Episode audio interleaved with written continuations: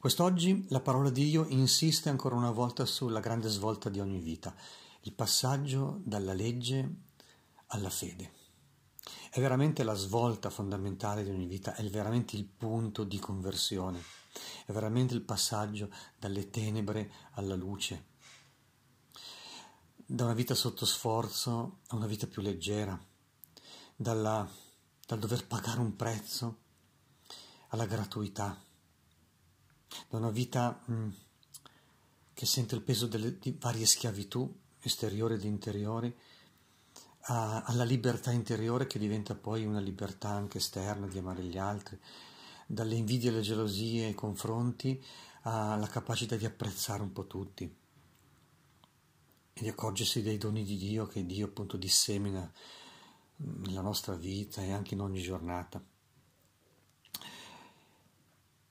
Questa svolta il Vangelo la propone nella forma di una beatitudine che è centrale nel Vangelo, che è beati coloro che ascoltano la parola di Dio e ne osservano i precetti.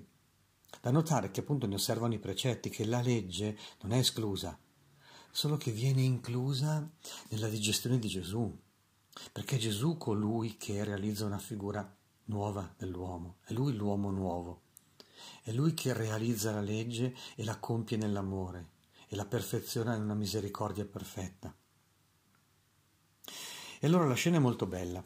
E, ehm, c'è una donna in mezzo alla folla e intuisce la cosa giusta. Beato il grembo che ti ha portato e il seno da cui hai preso il latte. Mi dirà, ma che mamma fortunata la mamma di Gesù. Intuisce che avere Gesù, portare Gesù dentro, avere intimità con Gesù è, è proprio la cosa giusta.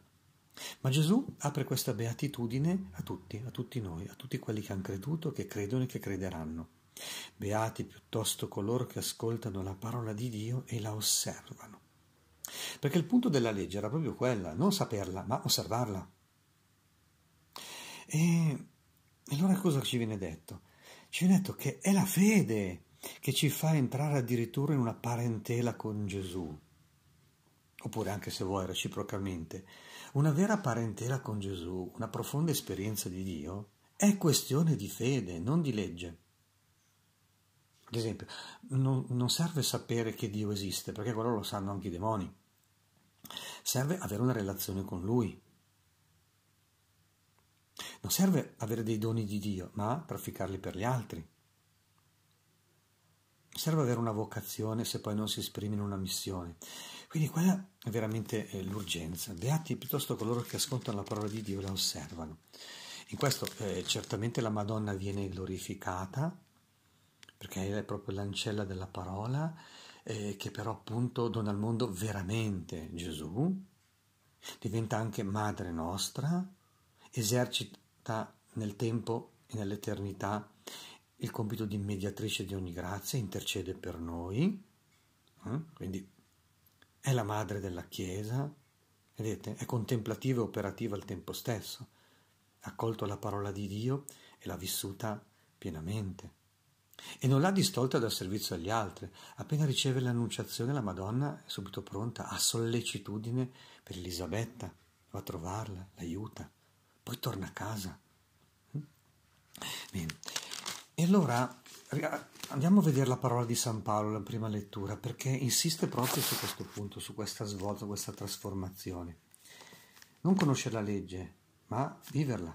E per fare questo bisogna inquadrare tutto in Gesù, nell'incontro con Lui, nell'appartenenza reciproca a Lui. L'ideale che Gesù tante volte esprime in tanti modi diversi, io in voi e voi in me. Rimanete in me e io in voi operate in me e io in voi. E da lì no, ogni felicità e ogni fecondità. E San Paolo dice, prima che venisse la fede, noi eravamo rinchiusi sotto la custodia della legge, vedi, rinchiusi, però anche una funzione di custodia, e eh sì, perché non c'era ancora la fede, allora, in attesa della fede.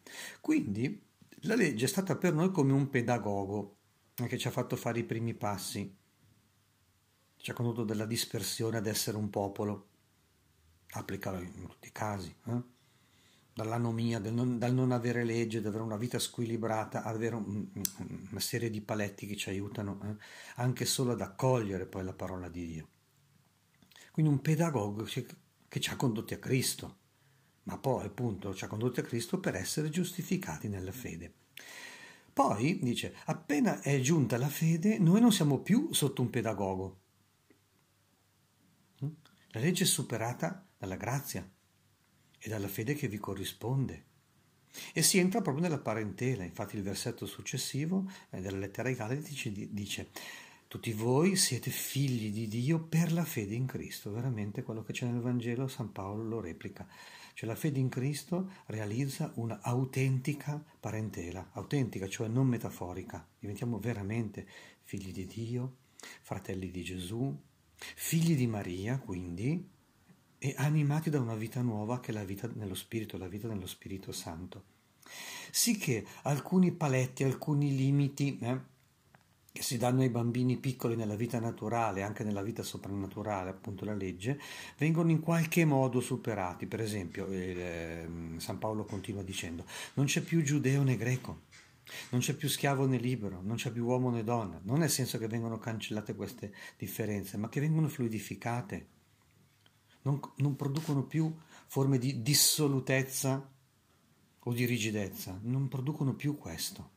Mi viene in mente quando il Papa dice una delle malattie fondamentali eh, della vita spirituale è questa, no? dice, è un eccesso di pianificazione, funzionalismo, cioè quando una persona pianifica tutto minuziosamente e crede che facendo una perfetta pianificazione le cose solo per questo progrediscono, ma così diventa un contabile, un commercialista dell'esistenza.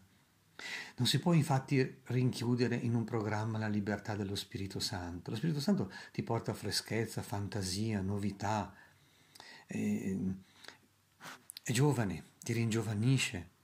Devi solo preoccuparti di portare in te Gesù, di essere un Cristoforo, eh, un portatore di Gesù.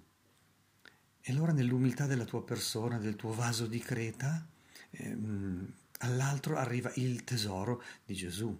E insieme a Gesù eh, arrivano mm, tutta una serie di grazie eh, che, che, lasciano poi stupiti. È quel tocco di grazia che non è appunto lo sforzo di pianificazione. Quello va fatto mm, in una maniera naturalmente corretta, c'è da mangiare, prepariamo mangiare, c'è, c'è da dormire, prepariamo la stanza, però ecco, la preoccupazione si sposta mm, dalla legge alla grazia dalla pianificazione ai piani di Dio, dal calcolo all'imprevedibilità della grazia che fa cose molto più grandi di quello che noi possiamo desiderare e sperare. Signore, aumenta la nostra fede.